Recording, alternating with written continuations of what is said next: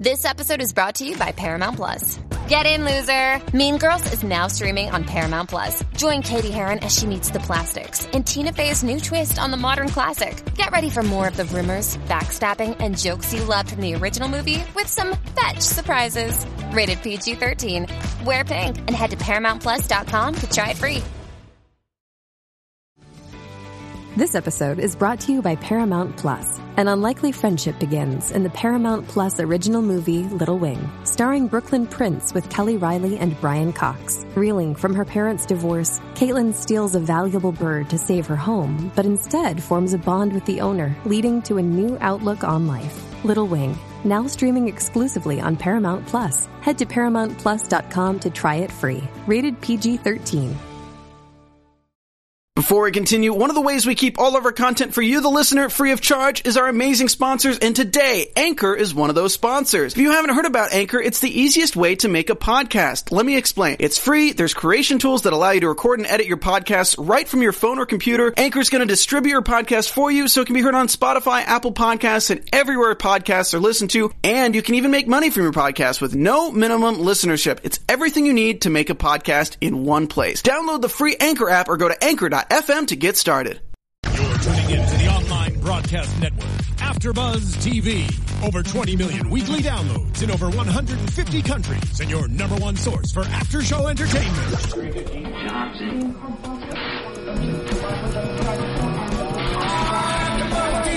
AfterBuzz TV, the destination for TV superfans, producing aftershows for over 300 of your favorite TV shows, interviewing celebrities and showrunners, and bringing you behind-the-scenes exclusives. All thanks to E Entertainment's Maria Menounos, producer Kevin Undergaro, and internet leader Akamai. Now, let the buzz begin! Hey, Doctor Who fans, Whovians, whatever you choose to call yourself, companions maybe, I don't know. uh, however you choose to see yourself. The Who's we are down no, in Whoville. No, that's just wrong. You- Not that way. Uh, thank you for tuning in, guys. Uh, welcome back to Doctor Who Classics here at AfterBuzz TV. I'm your host, Zach Wilson. Today we are talking about Enemy of the World, the uh, 67-68 episode. We're kind of going backwards in time because we skipped over this episode, and then I like watched a little bit of it. And was like, oh wait, we should watch this episode. Like, why did it. we skip this episode? This one was good. You know, it we have uh, this is to a bigger question that a lot of fans want to know why we do certain episodes. I'm looking for when we pick out the episodes. I'm looking for the big ones, and we're going to start being a lot more selective going forward because it's tough when you're going back to these true classics at the very beginning. You want to see them all because they all establish something new. As we move into Doctors three, four, five, six, seven, eight's not very complicated, but um, um, well, audio dramas. But no. we're not going to be covering audio dramas. Well, no, but- I know. But God, do I want more of it. but that's neither here nor there. Um, we so I jumped to Web of Fear partially because it looked like a fun episode. I'd heard it was good, and also I know that Katie doesn't like spiders. uh, so I My like, usual response to this is not air appropriate. which spiders are not involved in that episode, but I hadn't dug too deep into it before. so why do we let you choose episodes again? Because he's the leader. Because he's the panel. lead host. Yeah. But why do they? Why does anybody follow the doctor? There's not a good reason. it's because, Because it we're seems like partially fun. intrigued and partially dumb as hell. But with a name like Web of Fear, you would think spiders You were would. involved. By the way, who are you people? I'm Zach Wilson. I think I already introduced myself. Nope. I think whatever. know. Either way, Anyway. that's Megan Salinas. Hi. and that's Katie Cullen. Hi, all my buddies. Um, this is we already off to we're off to a rough start. That's okay. But we're off to a rough start with arguably one of the best episodes that we've seen thus far, or like best stories. Uh, because a lot of times there's like, oh, out of six episodes, four were really good, and then there were two weird ones in the middle where we were just walking, or it was a slow beginning. Every single chapter in this story was so engaging and so interesting and kept you guessing. I can't think of any of these episodes that you could have just tossed and you, you would have lost something really substantial. There are other Doctor Who, you know, episodes where you could lose two or three and you wouldn't really lose a whole lot. But this one, everything was important, and it was really cool to see it progress. And you know what really made it stand out was the fact that over the six episodes, it was constantly building on it. Like it's a classic improv thing you hear. Yes, and like yes, it's a weird, crazy world. We're in Australia, and there's a hovercraft, and there's a crazy plot to like take over the world, and, And the he doctor like- looks just yeah, like him. exactly. and you can travel by rocket to get to the other side of the planet in less than two hours. It's and there's craziness. people underground, and they make natural disasters. We're gonna get to that. We crazy. just- Stop getting ahead of Weather ourselves. control device. They do. I mean, in a very big way, this was. I mean, because a lot of Doctor Who episodes are Doctor Who does this, Doctor Who does uh that does Bat. does this, does that. yes, does. Uh, Hey, it's Kaley Cuoco for Priceline. Ready to go to your happy place for a happy price? Well, why didn't you say so? Just download the Priceline app right now and save up to 60% on hotels. So, whether it's Cousin Kevin's Kazoo concert in Kansas City, go Kevin, or Becky's Bachelorette Bash in Bermuda, you never have to miss a trip ever again. So, download the Priceline app today. Your savings are waiting. Go to your happy place for a happy price. Go to your happy price, Priceline. Does Monday at the office feel like a storm? Not with Microsoft Copilot. That feeling when Copilot gets everyone up to speed instantly? It's sunny again. When Copilot simplifies complex data so your teams can act, that sun's shining on a beach. And when Copilot uncovers hidden insights, you're on that beach with your people and you find buried treasure. That's Microsoft Copilot. Learn more at Microsoft.com slash AI for all. Like any kind of a pirate does that. adventure, uh, race ep- race adventure, like um, western. Like that's the like, especially I remember like the season seven of her of Modern Who, like going out west. It's like this is just Doctor Who in I the wear a west. like- now. Yeah. Exactly. Stetson, a Stetson. That's yeah, my, one of my favorite Insert moments. catchphrase, insert doctor, insert episode, move on. Yeah, um, and this was very much Doctor Who does Bond. That's true. It was. It was a very spy kind of like episode. It was. It was kind of like a. It was the Prince and the Pauper episode. If the Prince was a megalomaniacal maniac who wanted to take over the world, Um, but it's also very much like when we open up, like what are we opening on? Like they the get caught doctor running down to the beach. Oh yeah, okay. So let's That was so great. let's just. keep- I want to talk about that because that's so cool. But like, talk just to the Bond thing.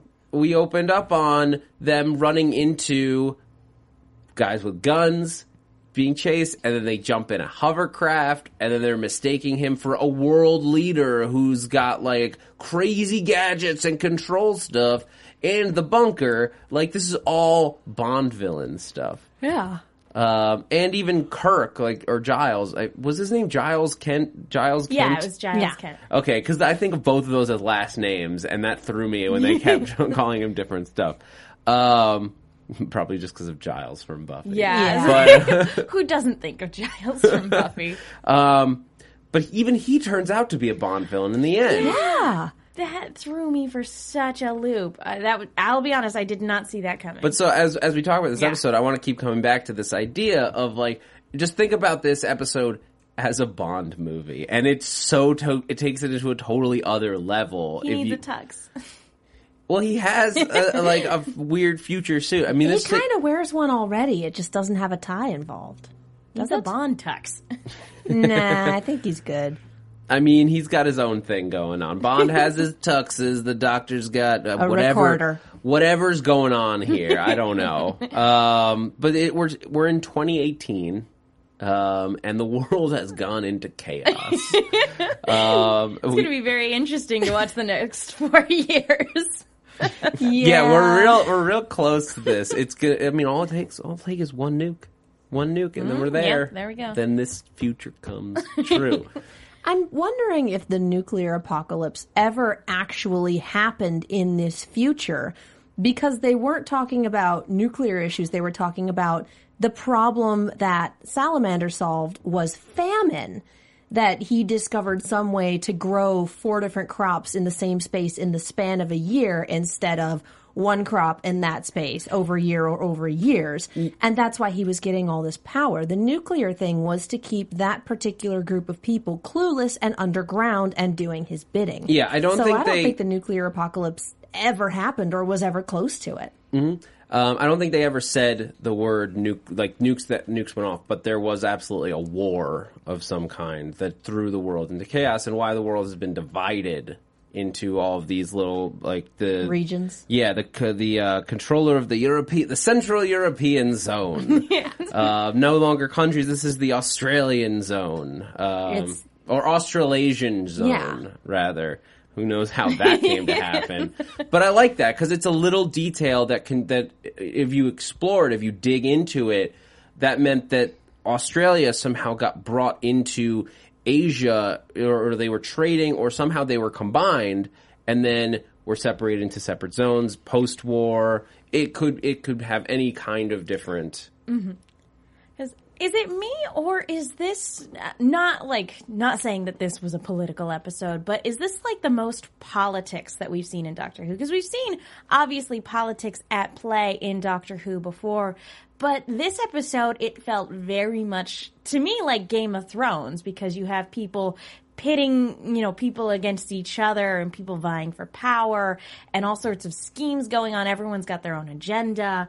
But we saw that with the cavemen, and we saw that with the Aztecs. Yeah, but this But was the- good. Yeah, I know. I know. This was actual good execution of but it. But that's historical stuff and that's a totally different thing when you're talking about i mean we had a little bit of it in the 10th planet Mm-hmm. um, when they're talking about like how to deal with the world and like the politics of like yeah, all it's those always decisions it's always been there, kind of in the background on the back burner. But this is the first time we see politics actively being done, and all the backstabbing that goes into this world, into this brave new world that has been established in the future. yeah at least with uh, what we've seen we have skipped a number of episodes Yeah, yeah. well, and I get the feeling we'll get more politics once we start getting into more unit.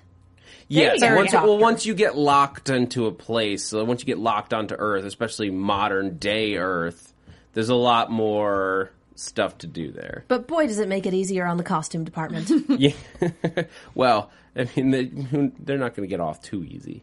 There's still plenty of aliens and nonsense to go around. True, but you don't have to get a whole bunch of Victorian garb for all the people.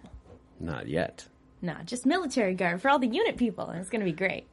I mean, Oh, we still have Victoria running around. You never know when she's going to go in the back to her costume trunk and find her little weird outfits. Like, Yeah, but that's Victoria. That's not every single extra on the set. yeah, yeah, either rather neither here nor there. Anyway, we're Um, not there yet. We're here. Yeah. Yeah, We're here. We're here. We're in 2018. We're in this part of time. um, I did love the opening frolic. yes. and that was like, uh, you can fit, again, you can just see what Matt Smith is building from in this, like this, like this doctor that's just like, it's time for some fun.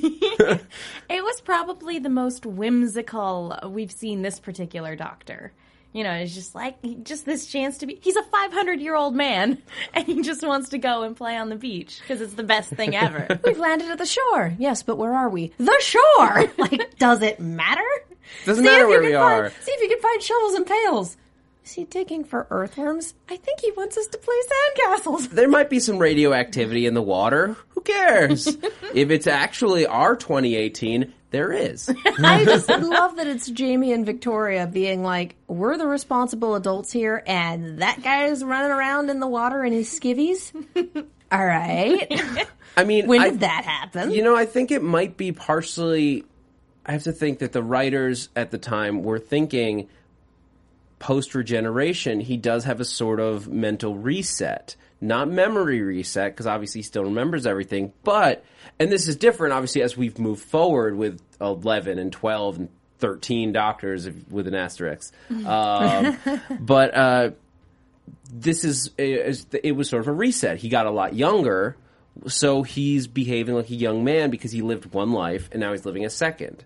So it just has the memories, but it's a new person. Now, as we get into more changes once you have to like take that to a new place. You can't just go young again. Mm-hmm. You have to change it and bend it and do all kinds of different things. But I have to imagine that that's sort of the reasoning behind Troughton's doctor being so just fun loving and like childish. He's a blast. And I think part of that too is just the fact that that's just kind of what you can do when you cast a younger actor. Because William Hartnell, as endearing as he was, he's not going to be able to run around the beach and play. You know, No, but he did still have fun with stuff. yeah, it was so yeah. much. No, he still had that very, you know, that that wonderfully endearing grin. You you could definitely have fun, but he's not going to jump into the ocean if he doesn't have to. You're really wasn't ex- nearly as mobile. Yeah. You're really excited, Grandpa, Yeah. uh, as opposed to Troughton, who's your really excited uncle. Uncle, yeah, there you go. um, or that like weird adult that you just hang out with because they're fun. He's like your dad's best friend from high school or something. Yeah, I mean this the trio of people that we have right now on the show is a blast because they're so diverse in terms of like their attitude. Victoria very uh, sort of I'm going to wait back and see what happens. So that Victorian England like let's I don't Just from the know I'm era ready that for he's from, yeah. Yeah. Um, Jamie like very much like he's an he's this show's action hero by all Well, he's. Scottish. Yeah, he's ready. To, he's gonna jump in the doctors, just like the fun. He's just like, well, He's just this big This is kid." cool. What are we gonna do now? And what I love about their di- wow, about their dynamic is that we see this again in this episode. They really trust each other. They don't even have to be on the same continent to work together. Like, okay, you guys go do the thing. I completely trust that you will get the thing done, and I will be over here doing this thing, and you completely trust me to do this thing, and, it works. and how well they know each other. Like the the part that really stuck out to me was when the doctor was pretending to be someone else and then stops pretending and the way that he can, you know, just the way that he proves that he's actually him. Uh, it, was just so fun. And they're like, oh, miming playing you. the recorder. Because he has that recorder everywhere. That's his thing. But Jamie made him leave it in the TARDIS. To sonic Didn't want to get it wet, I guess. They didn't have sonic screwdrivers yet, so it was he had a sonic recorder. The first Doctor had a sonic flashlight. It Yes. just had one setting. High beams. one. Beams. Uh, the TARDIS regenerated this flashlight into a recorder. It's like, well, it doesn't light anything up, but Less useful, more fun. But speaking to the the fact that they are are very much like on an agreement and a wavelength when they send Jamie and Victoria off to play spy. The Doctor isn't really the spy in this show. He, that, that's totally not his. Uh, at least any Doctor that I've, I'm familiar with, it's really I'm missing a. hu- I have a huge gap in the middle. Um, is not the type to go in and play s- like subtle spy. like the, nothing about the Doctor is ever subtle. No. Which is, it's probably a good thing that the person he's mimicking is so strong a personality. Because if the person he was mimicking was kind of quiet and subtle and didn't show anything, Wouldn't he would have a terrible time. But he's this very loud, bombastic, emphatic sort of man. So of course the doctor can do that. I mean, and it fits, but like, but I just mean the idea of sending Jamie and Victoria off. Oh, yeah. we've w- they are so comfortable with each other. This trio that the doctor's gone from I'm not going to let you do anything to all right, go find evidence that this guy's as bad as these people say he is, and then we'll go from there. And they go mm-hmm. off, and Jamie does th- th- this is a pretty good job. I love the Yeah. little scheme of like that they came up with. Oh no, it's a bomb! Throw it! Explosion from somewhere else. But it works. It's a great ploy because he could grab anything. He could like throw a bush over the over the wall and then it explodes. you're like, wow, how, how do Would we have been miss really that? would have been really funny if he threw like a pie. Although I guess you have the food taster. Yeah. Um, let's talk about let's talk about. I believe her name was Fariah. Yeah, Fari, and something, Fariah? something Fariah. It was something Was like that. yeah, I, I like this episode is all the side characters were very intriguing. I loved Astrid; she was great. Giles was really interesting, even up until the end when you find out what his true motives are. He was interesting. Fariah, I she I really wish we had more on her because I want to know her backstory. she was one of the most interesting aspects of this of this particular episode because she did something. She was a political enemy of this guy. And he some much like he used the other guy whose name I can't remember. Um, much like he manipulated him to to make it look like he was an embezzler, he had something on her and was blackmailing her and was doing it in a very humiliating way. Like she had to smile when he said so. I wanted to know exactly what she did. I wanted to know and just the fact that she wanted revenge. She was tired of it. She was ready to go back and get back at him. I, I found her intriguing as hell. And we got nothing from that. yeah, I mean, well, you want to talk about somebody, but what what that says that's so great is that you can have a character. You always want to have more from your side character. That's the, what you should be. You should. Excuse me. You should see a side character and say, "I want to know your whole story." Every character, especially in something like this, should have their own stories. Should you, every one of these people should feel like a fully fleshed out character. We didn't need more from her story to understand where she was coming from. We knew that she came from a uh, a belittled, pe- like she was. She was l- the worst kind of servant. Like she's literally being forced to put herself. It basically it, it's as if you you're using her as a bulletproof shield every day. It's like your only job is to protect me, to stand in front of me in case somebody fires a bullet. Essentially, yeah. Although she probably tastes some pretty good food. I'm just, Yeah, but would you really think it's worth it at that point? Well, and he's belittling her every chance he gets. You know, he's like, she was hungry, so I gave her a job. Although now that she has to test my food, she's lost her appetite. You know, like just all the little jabs. Like clearly she did something to really get on his bad side, and I really wanted to know what that was. And as as upset as I was that they killed off the only black character in this episode, Yeah. I, I really loved that as a character, she wasn't just the black character. She was she was a person. She was fully formed, and I really wanted to know more about her. I thought she was interesting. yeah, I mean, uh, well, that's, as long as we're on the topic. Let's Yeah, just do, let's let's talk about it now. Uh, I was going to save it till the end, but like let's just let's discuss it now. There's a little bit to talk about. Yeah. we we talk about on this show th- a lot, and I know that some people are get frustrated with us about it, but this is part of what we're doing here. Is we're looking at classic Who from a modern perspective, like somebody that's grown up with modern Who is like what we understand of it, and just the modern world. Going back and watching stuff in the '60s, you get a very different worldview. It just was different at the time. The way that people, the way that media portrayed everything was different, and it's worth discussing the differences. Yeah. You have to look at the social context of the time. Now, obviously, there's a mostly white cast, but that's just television at the time. The, her character, I was worried at first when they bring her in as a servant. Oh, there's going to be another flat African American or African British, I guess, character who's not going to have a lot to do. But she they gave her plenty to do. They made her very positive, very d- strong character. And I just to to bounce off of that and also talk a little bit about gender portrayals in this episode. Her and Astrid both showed a tremendous amount of agency and really well developed character. And that this episode knocked out of the park. Like they were two of my favorites. in Well, this if one. Jamie's the action hero of his trio, then Astrid is the action hero of her cast. Mm-hmm.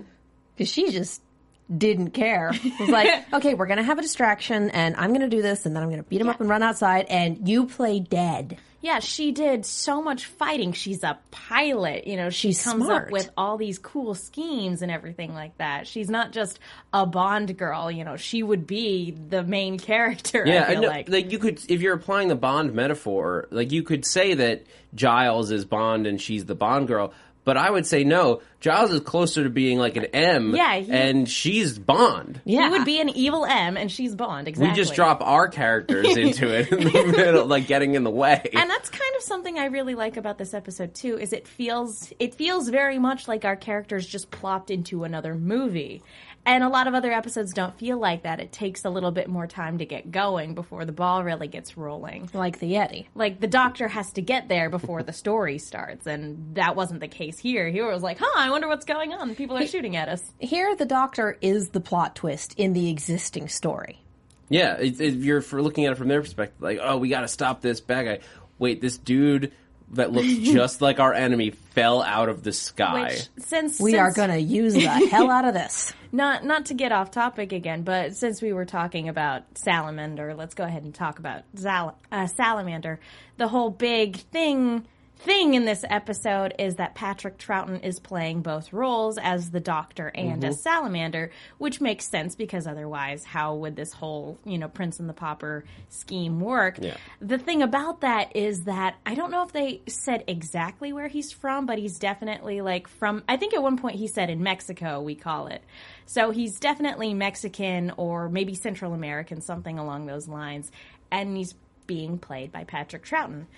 And Who's not Mexican?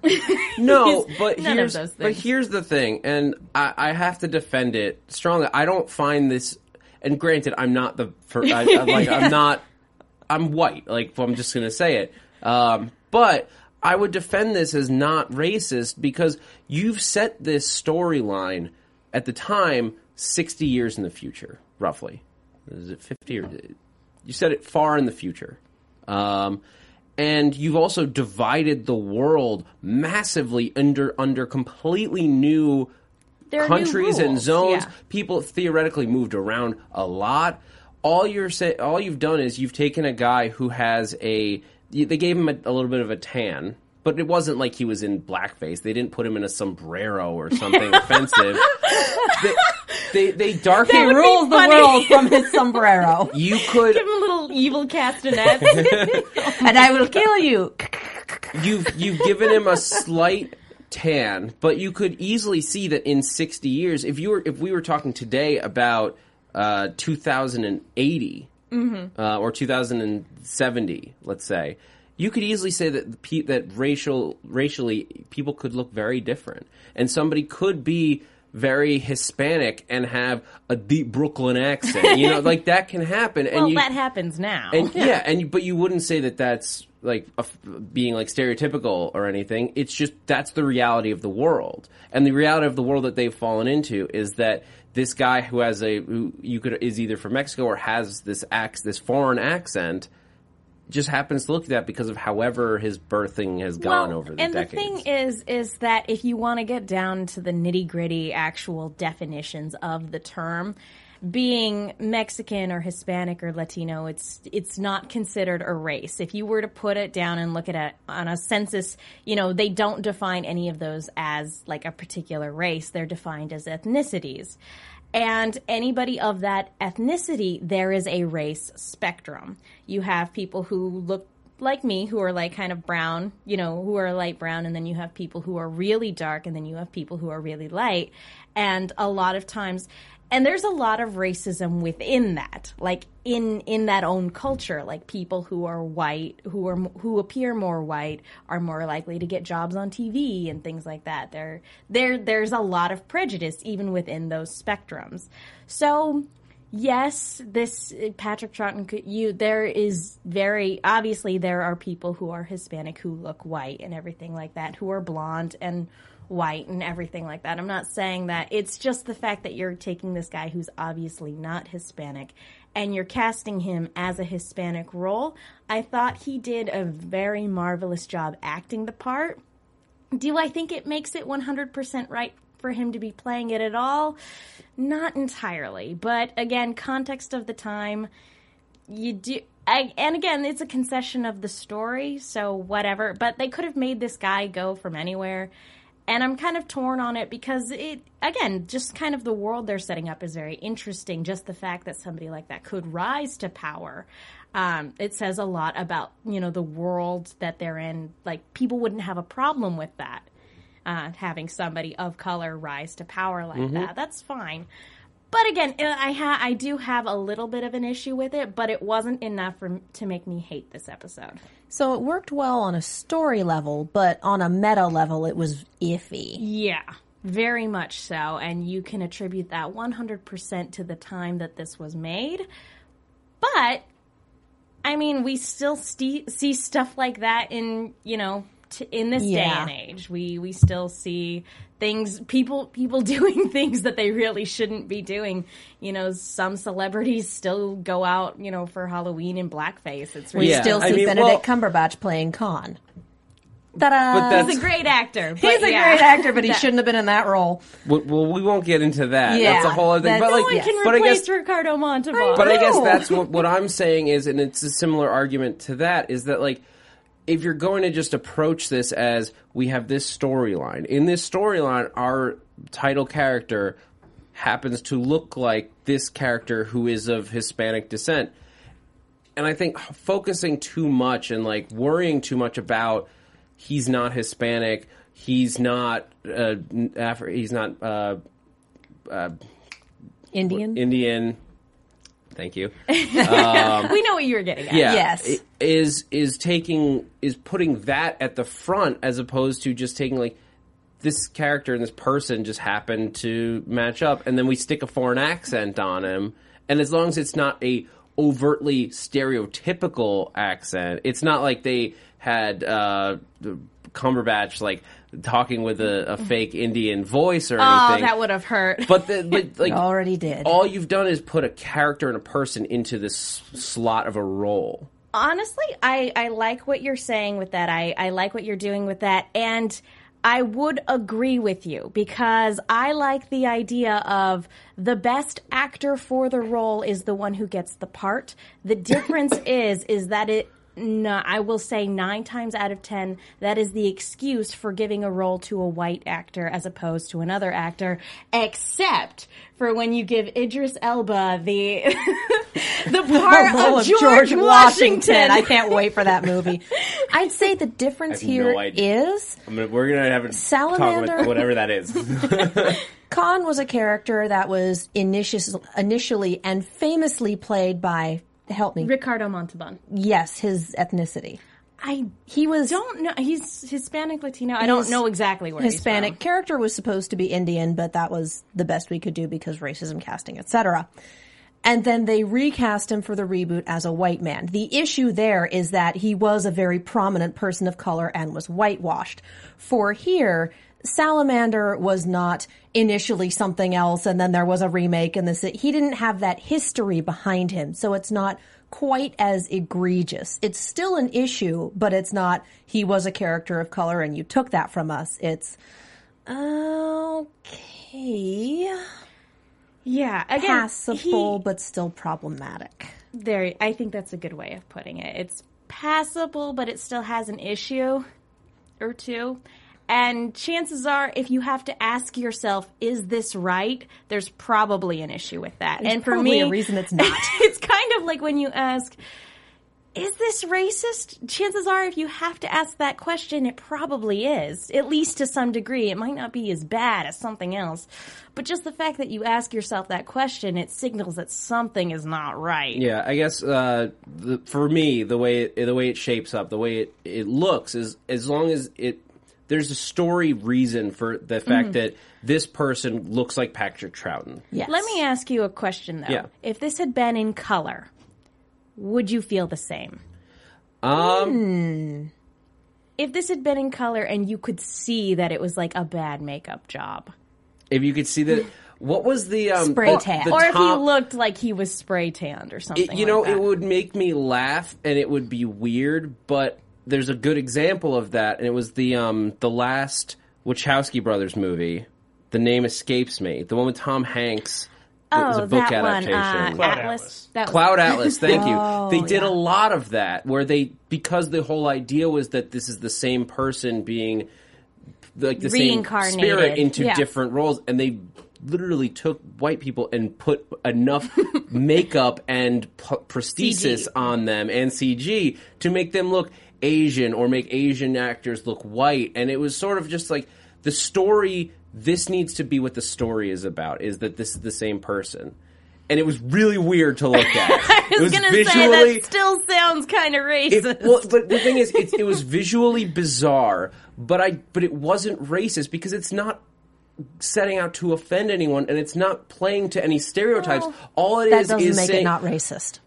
no. Anyway, I. I I strongly disagree because you're putting too much emphasis on the fact that it's that this person is of that race. If you're just looking at this as two as people, a Hispanic person and a white person who happen to look similarly. And the only difference for them is a slight shade in their pigment. It's not a. It's not. We, we didn't put somebody in blackface. We didn't make them look entirely different. Like with something really horribly stereotypical. It was a slight makeup job. So even if this was in color, you wouldn't have a problem with it. I wouldn't have a problem with it as long, again, as long as we're not talking, we're not doing like mariachi bands or like we're not calling him lazy. We're not doing anything like that. We're with an offensive term. None of that's being said. We're not like we're not saying anything like that. It's purely a visual to what he looks like. I will say, just because you're not meaning to offend somebody or you're not meaning to be racist, it doesn't mean you're not inherently being racist just because it's something you don't have to see or deal with. But And and that's a great yeah. and that's a great point. And I think let's leave it there. I, I agree. But Um, I, I liked this discussion, and I like that we can have it without getting mad or Yeah. like throwing anything across the table. I don't know.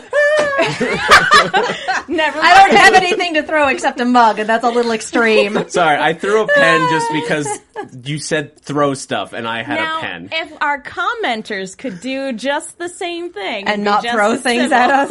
that would be super. And notice I didn't throw it at anybody. I threw it past you Either guys. that- You Anyway. threw it at the engineer. He's Either over that- there like, oh I god, think why? I I think have to this clean is that up later. I think this is enough of a good point to just take a break and talk to you guys about iTunes. And, thank, and thank you guys so much for listening. Um, we're gonna get away from all of what we was just having because this is a fun show and we want to have fun. We also want to get into the serious stuff, but the reason that we can have these conversations is because you guys help support us, not just on this show, but all the shows here at AfterBuzz TV. And it means the world to us that you listen, but also we want to know that you can help us out. You can help us keep the lights on. Podcasting is a new industry. We need all the support we can get so that so that AfterBuzz can find sponsors, so that new listeners can find us. And the best way that you can do that is to go onto iTunes, hit the subscribe button. If you're watching it on YouTube, just head over there and hit subscribe. doesn't hurt anybody, and it helps us out a whole lot. And if you got time, hit us with a review. It only takes like 30 seconds. You go on there, leave a five word review. I challenge you. What do you think of this show in five words or less? Those are the reviews I want to be able to read next week on on the podcast, and you'll get a shout out. But I'll, I'll forgive you if you want to have six plus words. Those are fine too. Here's one to start you off. I love all the hosts. Ta-da! I dislike the host. That's five syllables. That's not five words. That's five syllables. This isn't a haiku.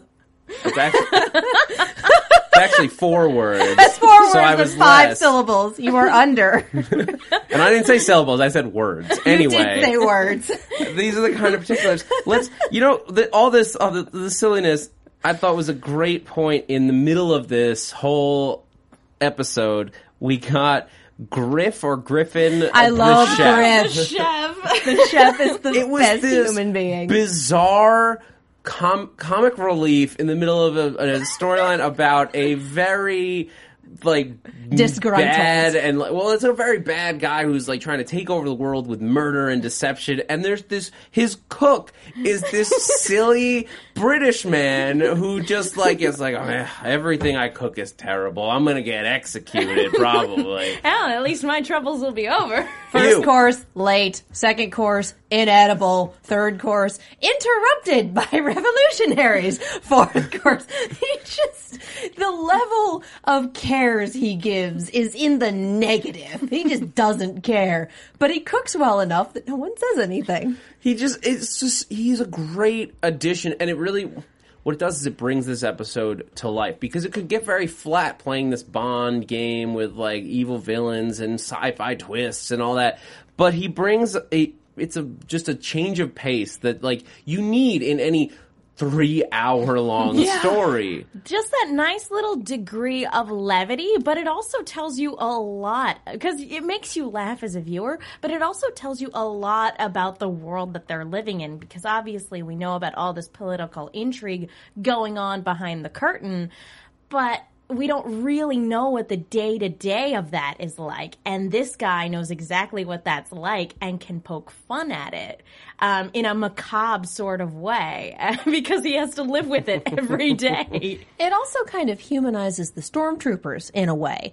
You look at that and you go, well, he's working for the bad guy, but he's not a bad guy. In much the same way that our head of security was less, I'm evil and abuse my power, and more, I'm Javert. so, I mean, our head of security was very much just like, I'm doing my job. Like, this guy is ostensibly doing the world a great service by helping to cure, to save us from famine. why would I stop you? Why, why wouldn't I help him do what he can do? Yeah. and the he's chef, lawful good. And when Mm-hmm. it turns out that the person he's working for is more neutral evil, he winds up going against him because you work for good. He's a good, honest man. He's Yes. Javert. And the chef is No. is just like, whatever, I'm a cook. and I was like, and it's like maybe they'll shoot me, then I won't have to worry anymore. He's is the best. It's it's so much fun, and we, it's like that little morose, dark humor is exactly what a story like this needs. oh yeah. Um, and I love it. My and as we uh, transition off this topic, hit my one of my favorite lines from him. No, I'll leave. I'm only the chef. uh, it was really good. Bouncing off Victoria was Maybe, great. maybe that wasn't actually in the script. Maybe the actor himself was just fed up and just decided to leave the set. I always wonder when you have. I mean, when you have uh, what uh, what lines were improv. It's impossible to know because some of the best ones that they're improv in another situation and they just get brought in, so they really feel scripted, but they're not. It's it's always Yeah. fun. Um, but so the let's talk about the big twist in this episode the the bunker. yeah. I'd say Uh, that was one of two big twists and then a crazy stinger at the end. Well, okay, so the we the the two big twists, I guess, uh, for you guys were the bunker and then Kent being bad. Yeah. Maybe it's just because I watch so much television, but from like 20 minutes into the second episode, I was like, oh, Kent's gonna be a bad guy. Well, looking, I, I, I feel stupid again because last week I was saying I didn't see that coming, and this week I have to say the same thing because I didn't see that coming. But if you look back at all those episodes, all the groundwork is there because you can tell Giles has a personal vendetta against against Salamander, and you He don't straight know up why. says he has a personal vendetta. And- he Which makes us want to trust him because he's being honest with us. Yeah. But yeah, it's a it's an it's a nugget of the truth. Yes. it's not the whole truth. Uh, the doctor from the get go is hesitant to trust this guy because his immediate you know response is murder is the best way to take care of salamander and so the doctor is wary to trust him. Whereas you know if you're coming if you watch a lot of like war movies or whatever you're like oh okay that this is just war for them. They're revolutionaries. Okay no big deal in, in terms of like what they plan on doing. I didn't think anything of it, and so I had the rug completely pulled out from under me when it turned out he was in league with Salamander. I was like, oh, well, I'm dumb. Well, same here. And I also watched these episodes piecemeal. I did two and two and two with hours and sometimes days between them. So there were definitely things in the first few episodes where it was like, oh, oh, they laid the groundwork for that in the episodes I watched two days ago. right. Well, I mean, and normally people would have a week, week. between uh, they would Between watch each these one. stories over six So yeah, weeks. would you have But they'd also anticipated discuss that? them more, I think, between the weeks. Yeah, would you anticipate it if like if these episodes had been sparsed out, you know, a week in between each one over the course of six weeks? Well, what set me off on it was not like I wasn't looking at anything specific like that. I guess it was the sense that he just seemed to not. There were details missing Yeah. from his hmm. story. Like he didn't have any evidence, but it But he didn't. still wanted to just kill the guy. yeah, and that felt like there was a big chunk that it, it, it always felt like there was a s- piece of his story missing, and the only reason you hide a piece of your story is when you're bad. It's also Yeah. just from a story perspective, like this ha- was was for a three hour long storyline. Like I knew that there was going to be a twist coming, Mm-hmm. and that one just felt very available. Yeah, no, and that's and it was good, and it makes complete and total sense why they wouldn't be able to gather enough evidence because that would in turn implicate him as well. So, did you doubt yourself when the first turn that came, the first twist that came up was the bunker? No, I actually had just forgotten about it at that point because honestly, because I was having so much fun with the bunker storyline. Like it wasn't that I like completely like forgot that that concept that he was going to twist. I don't think I ever changed my mind. I think I always ass- assumed he would be a bad guy. Um, but and again, that's not to say that that's a bad twist by any means. Just because I guessed it doesn't mean it was Yeah. bad. It's just because of uh, how much time I spent here at AfterBuzz. I've seen, and again, uh, when you're talking about stuff from the '60s, I think that because modern stuff, not just Who, but from his stuff, everything, yeah. has been influenced by this to the point where this classic story is what new was new at the time. Today is like, oh, the guy we thought was good is bad. Okay, Never Well, seen that before. I do have to say that when he first goes down to the bunker, when Salamander first goes down there, for a solid minute, I thought that they might give him some depth in terms of like, oh, maybe he has a good reason for doing all of the things that he's doing up on the surface. yeah. For a solid minute, and then they completely dash that with, nope, he's just power hungry. Like, and, and these are the people who are making the earthquakes. Oh, you're not altruistic. You're just a jerk. Yeah, it was, but I, you know, it, because it it takes a really tough, um, it, it take or rather it takes a really good writer, and all credit to David Whitaker, who's a, at this point, this is what season five or six. I think Five, it's I season believe. This is five. five. He's been on the show since season one. This so he's a Doctor Who veteran at this point.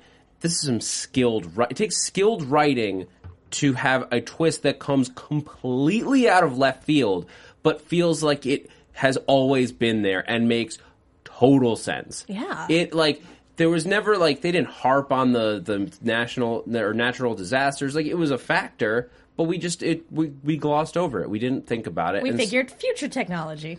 Yeah, we or we just figured natural disasters Yeah. happen, like especially during like m- maybe it's more so today when it feels like because the news can report on it all, like there's always a natural disaster somewhere. Um, there are terrible things happening that's no one's fault somewhere in the world. Exactly. Well, and they laid the groundwork so subtly that we didn't realize they were laying it until they built the whole building on top of it. and then had an earthquake and knocked it down.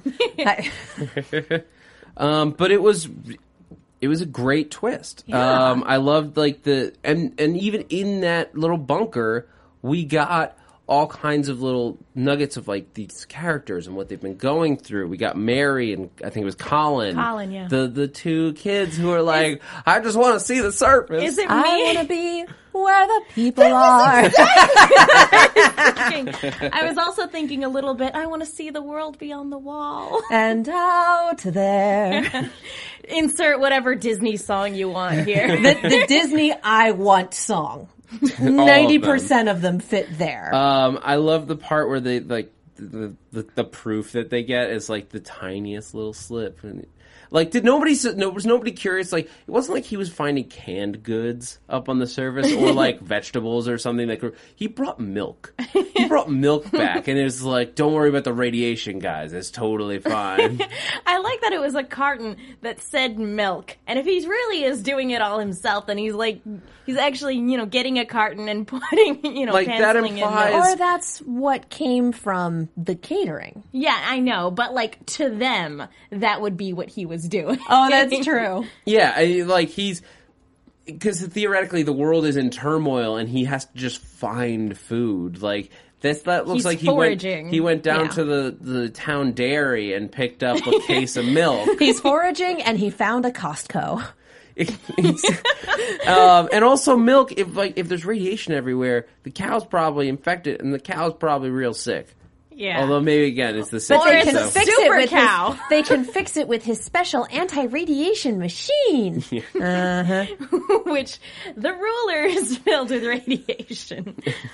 But again, was it's that great. it's that situation of like there's somebody leading you, and that person is telling you this is the way the world is. You have no reason to doubt him. It's a little bit Plato's allegory of the den, almost literally, because these are people who you know have The- not seen the surface in years. oh, the cave, just- the cave. of the cave. Here's Yeah. the shadows on the wall, and they're just like, okay. And one guy's like, but what's making the shadows? Shh, watch the shadows. Now I have to kill you, just like the other guys who asked that question. yeah, in this case, he literally just takes him up to the cavern and whacks him on the back of the head with a conveniently like lead pipe. And, I mean, There I was kind of salamander in the tunnel with the lead pipe. Yeah. Oh no. I mean, on the one hand, I understand that these people, you know, they they're living in fear and they they wouldn't have any idea what's going on in the world, and they theoretically wouldn't have any reason to mistrust Salamander. But if like three guys in a row go up with him and none of them make it back. But Salamander is always okay. That says something. Like it really takes to the fourth guy for and somebody else coming down the tunnel for people to be suspicious. Yeah. Well, I want to ask a question in regards to Salamander before, and we got to wrap up in a, Yeah, in a sorry. minute. Um, Can run we out- at least talk about the last two minutes at some point? Yes, we will in our last two minutes. Okay. Um, which uh, engineer Josh, make sure you signal, signal me when we're running low. Um, I just want to ask a question because I think that the doctor asks, is asking it a lot in this episode. Um, how evil does a man have to be before it is justified to kill him? Because the doc, in the doctor's mind, especially in this episode, is it's not justified. Killing is never justified. Yeah, uh, in the doctor's own mind, there's like he he never wants violence to be the answer. He doesn't see killing anyone, and we see this for a long time with the doctor. He doesn't ever want blood on his hands. He will abandon someone, you know, at a point in time. You know, he'll tamper with their TARDIS. He'll he'll trap them in a mirror. He'll do all sorts of things, but he won't kill them. He just believes in fates worse than death sometimes. because wow, some of those were Some of okay, them, dude. Some of them were pretty unpleasant and arguably inhumane, but I mean, he's living by his own code, and and I I can understand completely where he's coming from, not wanting to literally and metaphorically get blood on your hands. Um, it's a tough call, and it's like it, it raises similar questions to like when you find yourself like, uh, let's kill Hitler, yeah, um, stuff like that. I mean, just the the Hitler metaphor is the classic one of like, if you can go back and kill Hitler, do you? Um, if, as a kid, if you can go back and kill Hitler as a child, is it worth it? How Maybe. could you ever know? You can't. time I mean, paradox. Yep. you going back and trying to kill Hitler would cause him to become Hitler. You're the reason he got kicked out of art it, school. It very well, may- and like this is the kind of philo- philosophical debate that I love that Doctor Who raises, and we could go on forever about, but we Oh, yeah. don't have time because I do want to talk about the ending where we finally get Salamander and the Doctor in the same room when Sa- when they like don't they think that it's uh, just the Doctor who like who is like phased from the blast or whatever, and they bring Salamander into the TARDIS. The fact that Salamander was savvy enough not only to go, okay, well, this guy's been imitating me for a while, let's turn the tables, and then being able to do it just by acting like he was shell shocked, he had he had them pretty well strung along. I mean, we want to just call him like an evil like guy and all that, but he is at, th- Smart. at this point he is he's showing that he's very smart and could even you could even say that he's the doctor's equal. He couldn't keep the act up for very long. He doesn't know the doctor well enough and he doesn't have anyone helping him out in much the same way the doctor was had people saying you need to sound like this and the, you need to know the this. The doctor had an entire video watching this guy, the way he spoke and his mannerisms and everything like that. He Mm-hmm. had that to work off of. Um, even when he didn't, you know, have a whole lot of time to prep, he had at least some basis of comparison. This guy had absolutely nothing to go off of except for, oh, that's a guy that looks like me. I don't know what he sounds like. I don't know what he, know, acts yeah, like. he know, but he knows enough instantly to know the instant I open my mouth, it's done. So I have to just find a play that I don't talk in. And he gets on the ship, and luckily the doctor shows up when he does. They almost took off without him. Yeah, but that moment where Salamander is like right over the doctor's face. That was a very impressive effect for Yes. the time. I don't know how long we just in terms of special effects have been able to do that split screen. I mean, um, at this point, it would literally be like putting two pieces of film on top of each other. Yeah. But I don't know when the first example of that was, but this was definitely very well done. It was. I mean, this is like sort of class. It go, they've been doing this since um, silent film era, like right in the beginning, um, like wind ups. It's, it's like it's just superimposing two images onto the same uh, piece of celluloid. But so, but it's they do it in just the right way so that you feel it. You feel that presence of threaten the threatening salamander the doctor who doesn't know what to do because he's for somewhat, somewhat sort of for the first time, he's fighting somebody who is on the same level as him. Yeah. He's been in situations where he's not totally in control, but this is a person who is intellectually on his, to some, to some extent, his equal. Maybe not so far. Maybe not the 2,000 year old man version that we have now, but this version, this this younger Doctor, very much he's met his equal. Well, there's a reason Salamander nearly took over the world. Yeah. This is a guy. Yeah, he took over the. This is a guy who took over the world, or nearly did at least. Like he got real, real close. close. How did he not have an evil goatee? Because that trope hadn't been established yet. Okay, fair enough. It's true. He did. He did have a nice mustache, though, didn't he? No. Oh, my No, memory is- because the, he looked exactly like the doctor, and the doctor That's isn't true. sporting They the both lip have rub. bushy eyebrows, though. Maybe I just That's maybe his eyebrows in my mind just sort of Maybe migrated. honestly, That's because creepy. we know he's evil, you were probably just picturing him with a You're, evil you know, mustache. you're With a exactly snidely right. You're exactly whiplash. right. But yeah, but so the doctor did very much meet somebody who was threatening because he's on the same level. And that's going to lead us into what we're going to talk about next week uh, when we talk about the mind robber, the master's appearance. Are you kidding? I, I think I'm pretty sure that's uh, what's happening. If Well, the lying, then you commenters are can't either do going to that. be like, yeah, or like, I yeah. no. So, Yeah, I mean, so you- we'll see. Um, but yeah, so the mind robber next week, guys. Uh, but that's going to do it for us here at uh, AfterBuzz TV on Classic Doctor Who. Megan Salinas. People want to keep up with you until then. Where can they find you? You can follow me on Twitter at the Menguin. That's T H E M E N G U I N. I'm also on a bunch of shows here at AfterBuzz. I'm Katie Cullen. You can find me on Twitter, Tumblr, and Instagram at Kiaxet. That's K I A X E T. I'm also on Arrow, which is having its mid-season finale tonight.